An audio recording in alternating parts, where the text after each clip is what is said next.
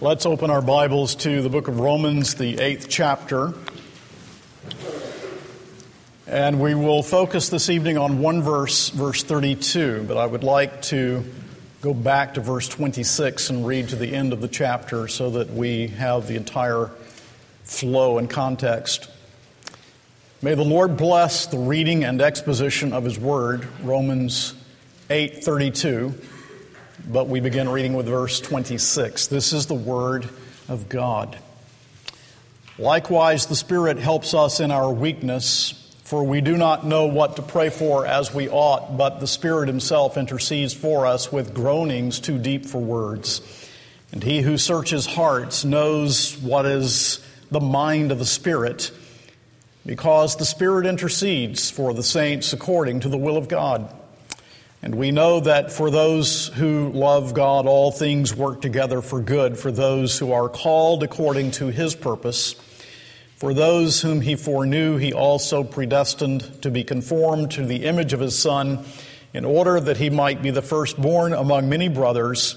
And those whom he predestined, he also called, and those whom he called, he also justified, and those whom he justified, he also glorified. What then shall we say to these things? If God is for us, who can be against us? He who did not spare his own son, but gave him up for us all, how will he not also with him graciously give us all things? Who shall bring any charge against God's elect? It is God who justifies. Who is to condemn? Christ Jesus is the one who died, more than that, who was raised, who is at the right hand of God who indeed is interceding for us. Who shall separate us from the love of Christ? Shall tribulation or distress or persecution or famine or nakedness or danger or sword? As it is written, For your sake we are being killed all the day long. We are regarded as sheep to be slaughtered. No, in all these things we are more than conquerors through him who loved us.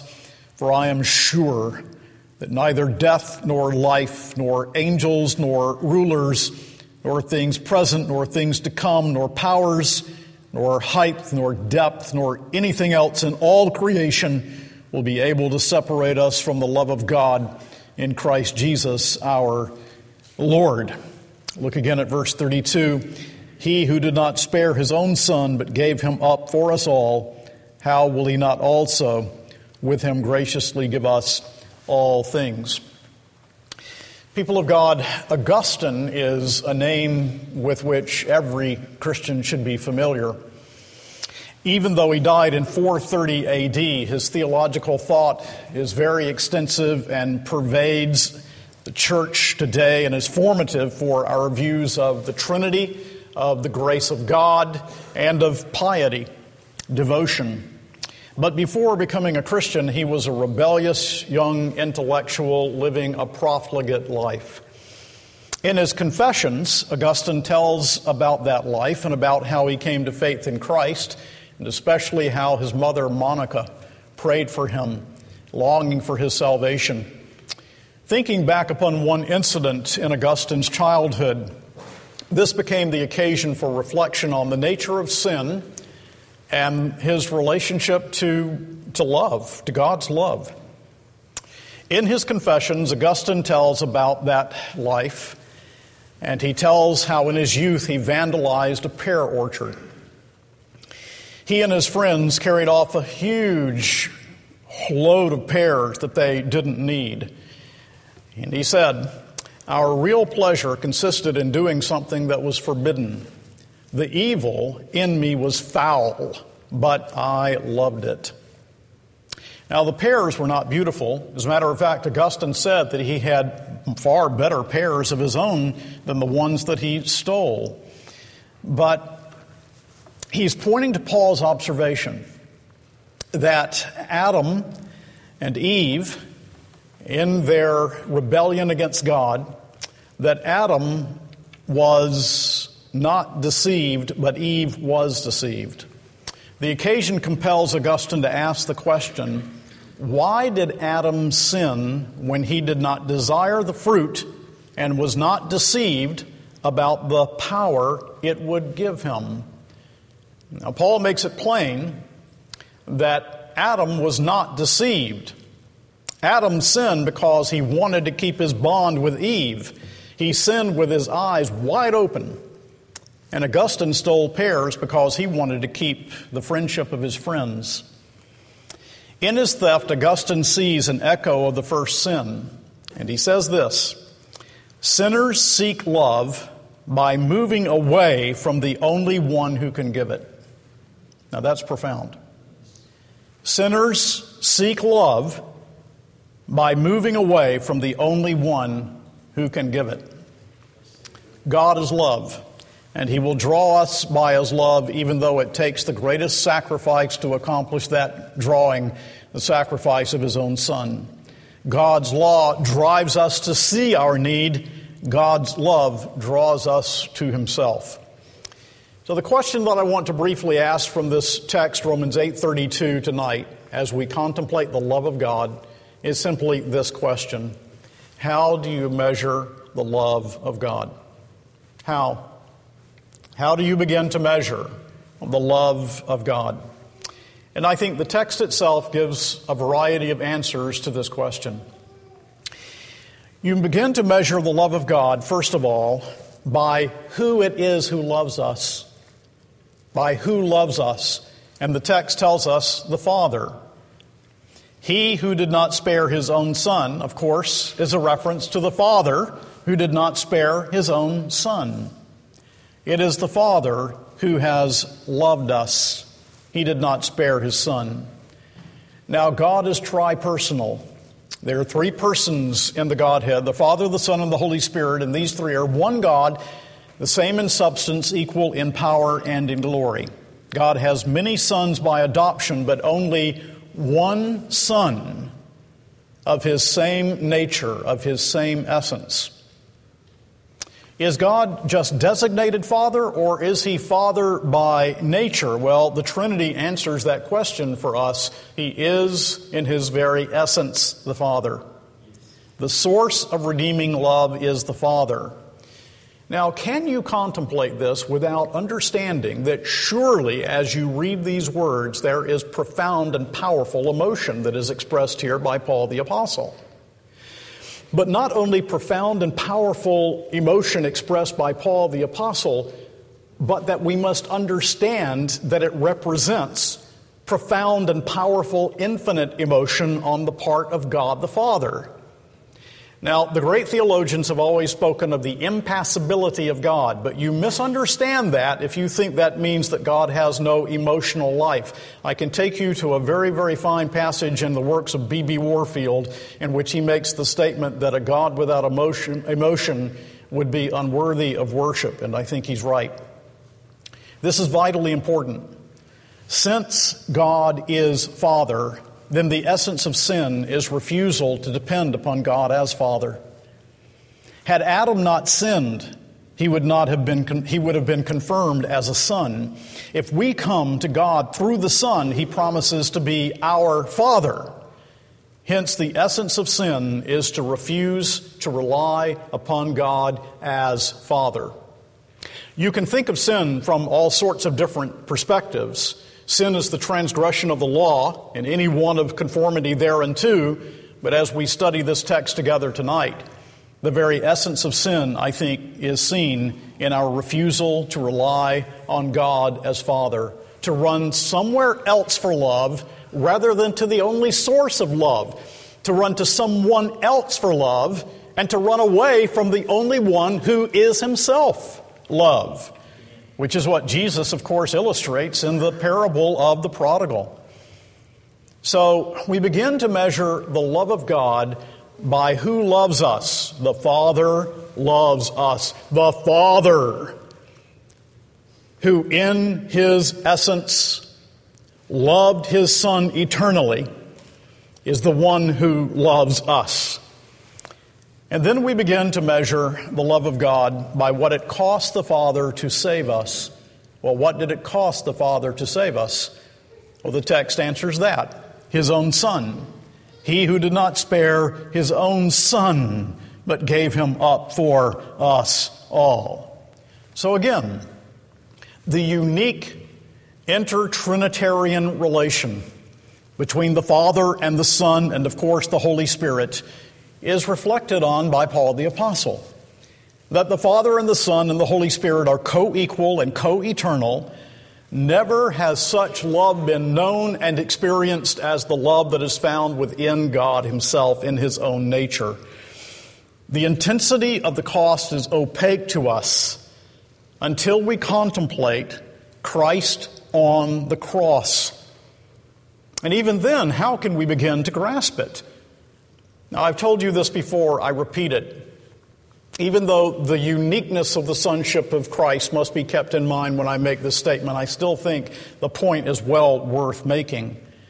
I love my flock, I believe, as far as I can tell, as much as a minister can love his flock. But I would not give my son for any of you. I would not sacrifice him for anyone. The text tells us God sacrificed, the Father sacrificed his own Son. The measurement of the love of God, if we may so speak, is in what it cost the Father to save us from our sin. The Father did not spare his own Son, but abandoned him on the cross. And in this assertion, Christianity, let me remind you, is absolutely unique. In understanding that we are sinners, it is unique. In proclaiming what God has done about our need, it is unique. Once C.S. Lewis was at a conference and he came into a group of men and they were debating back and forth what, what is unique about the Christian faith. And he said, Oh, that's easy the grace of God. And of course, that's true, isn't it? Every other religion and philosophy is about what man can do for self improvement or self salvation. Christianity is about God coming down. It is about what God has done in the person of His Son. In proclaiming what God has done about our need, the Christian faith is absolutely unique.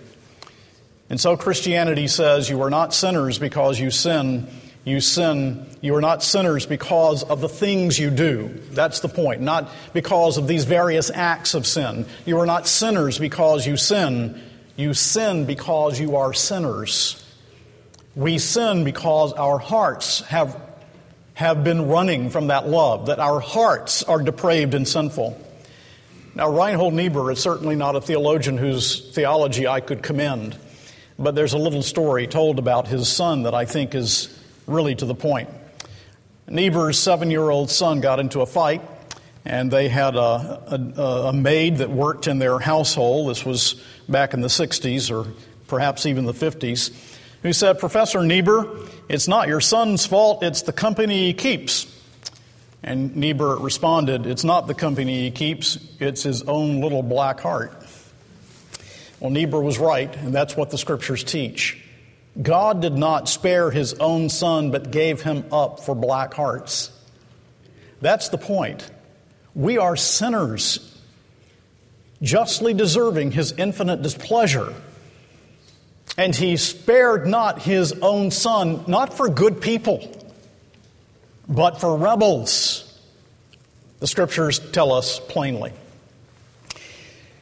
But as we look at the text, Romans 8:32, and we ask the question, how do you begin to measure the love of God? We have a third answer to that question. You measure the love of God by what the Father did to show his love to us. Now, read the verse again. He who did not spare his own son but gave him up for us all, how will he not also, along with him, freely or graciously give us all things? We measure the love of the Father, the love of God, by what the Father did to show his love for us. And what did he do?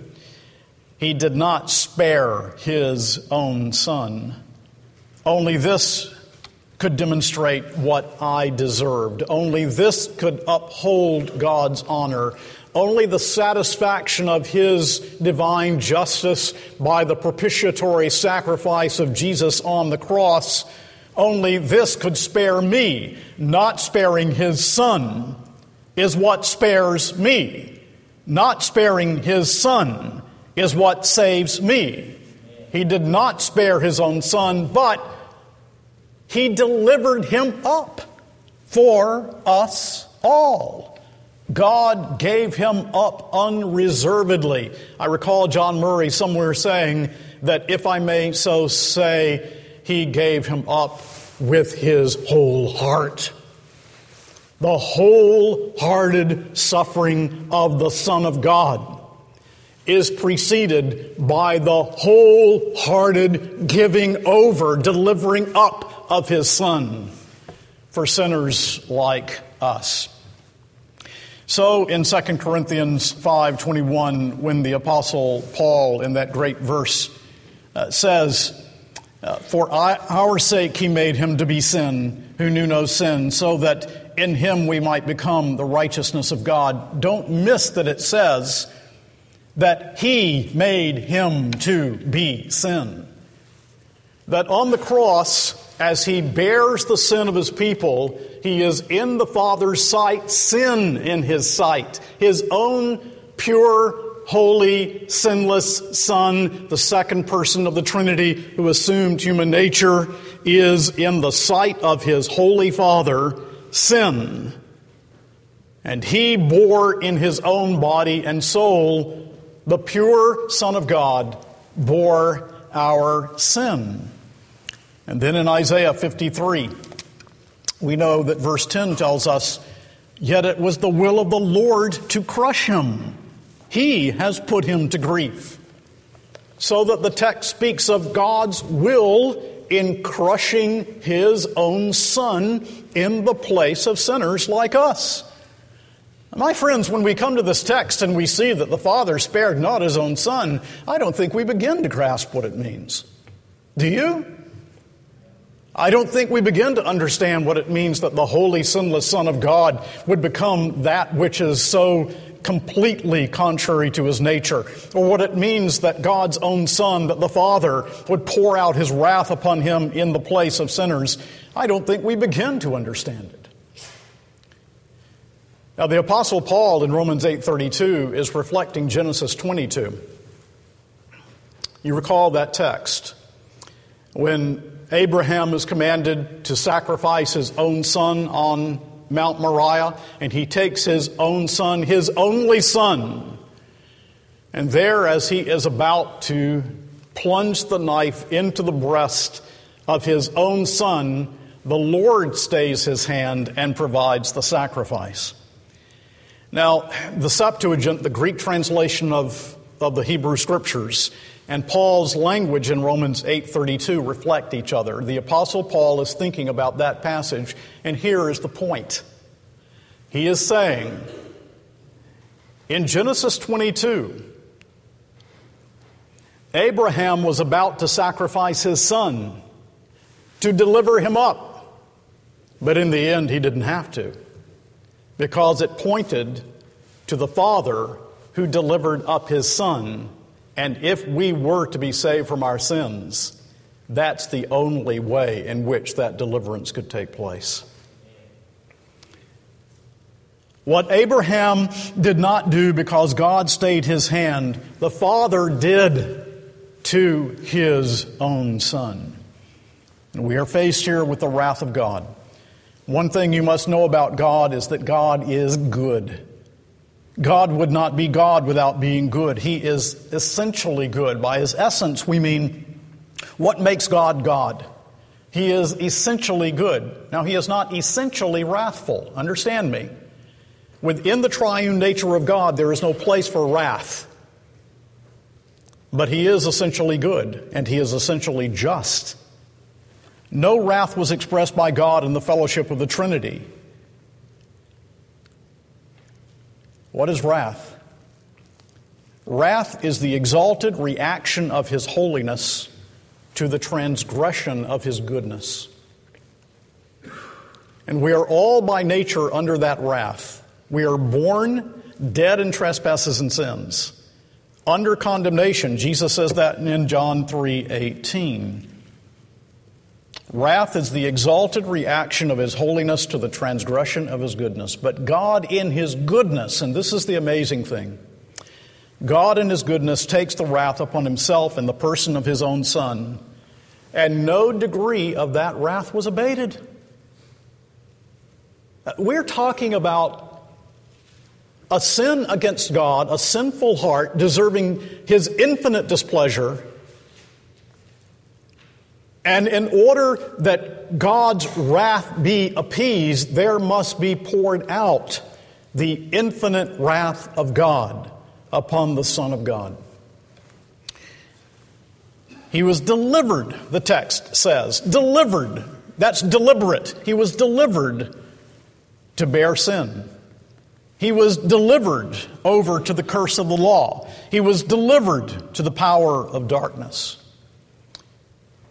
So that ultimately Octavius Winslow was certainly right when he asked the question, Who delivered up Jesus to die?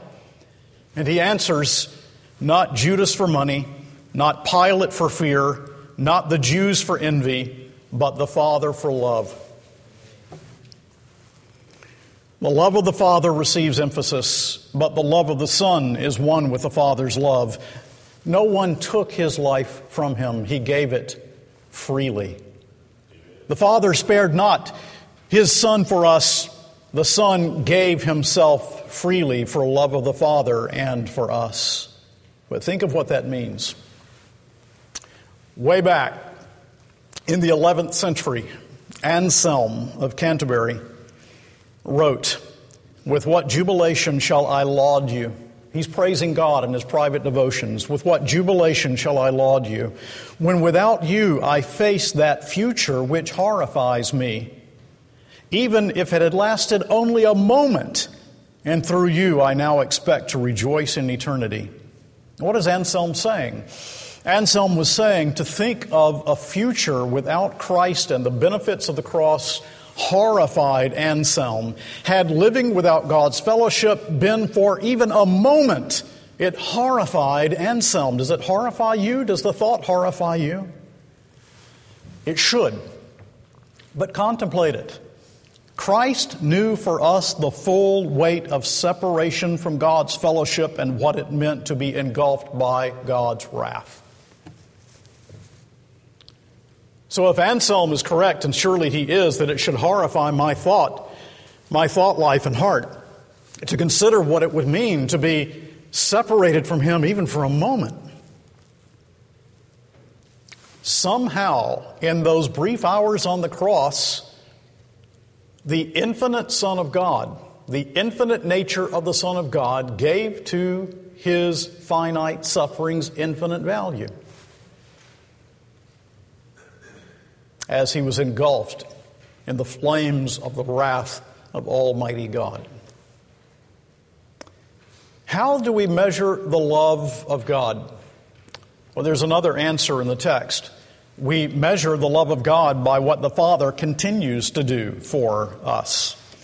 Now, see the logic of the passage. He who did not spare his own son but gave him up for us all, how will he not also with him graciously give us all things? This is not a, a text for health and wealth. That's not the point. The logic of the passage is simply this if God the Father has done the greater, will he not also do the lesser? If he has sacrificed his son for you, will he not give you what is needed in your life to take you all the way to your heavenly home? Won't he?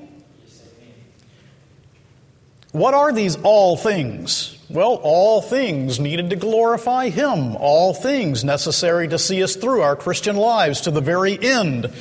It's the spirit of adoption, it's assistance in prayer, it's conformity to the image of God's own Son, it is the assurance of election and justification, it is the intercession of Christ. It's all that's spoken of in the verses that follow. Who shall bring any charge against God's elect? It is God who justifies. Who is to condemn? Christ Jesus is the one who died. More than that, who was raised, who is at the right hand of God, who indeed is interceding for us. Who shall separate us from that love that the Father has shown when He sent His Son to the cross and delivered Him up? Who shall separate us from the love of Christ? Shall tribulation or distress or persecution or famine or nakedness or danger or sword? No, in all these things we are more than conquerors through him who loved us. For I am sure that neither death nor life nor angels nor rulers nor things present nor things to come nor powers nor height nor depth nor anything else in all creation will be able to separate us from the love of God in Christ Jesus our Lord. How do you measure the love of God? By what the Father continues to do for us in His rich and wonderful provision in our Christian lives. So, how do you measure God's love? Well, ultimately, when we come to this text, the answer is the cross. The cross is the measure of God's love. And that means that you cannot measure it. If the cross is the measure, and the infinite Son of God paid our infinite debt then the love of God the Father for His Son and for us, the sacrifice, the love that engulfs us, is itself infinite. The love of God is immeasurable. John Murray says so beautifully it is only in the perspective of damnation vicariously borne damnation executed with the sanctions of unrelenting justice, and damnation endured when the hosts of darkness were released to wreak the utmost of their vengeance, that we shall be able to apprehend the wonder and taste the sweetness of the love that passes knowledge, love eternally to be explored, but eternally inexhaustible.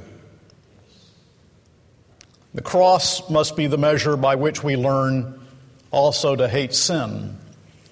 We will never learn to judge and estimate sin to be what it is by looking within ourselves. Our corrupt hearts will rationalize and evade the truth about ourselves. We will only see sin to be the abominable thing that it is by recalling the Father's love in sending His Son and by viewing that perfect Son's sacrifice on the cross, by viewing His wounds, yes, but also by recalling his unknown, unseen sufferings, veiled in the darkness as he was shrouded on the cross.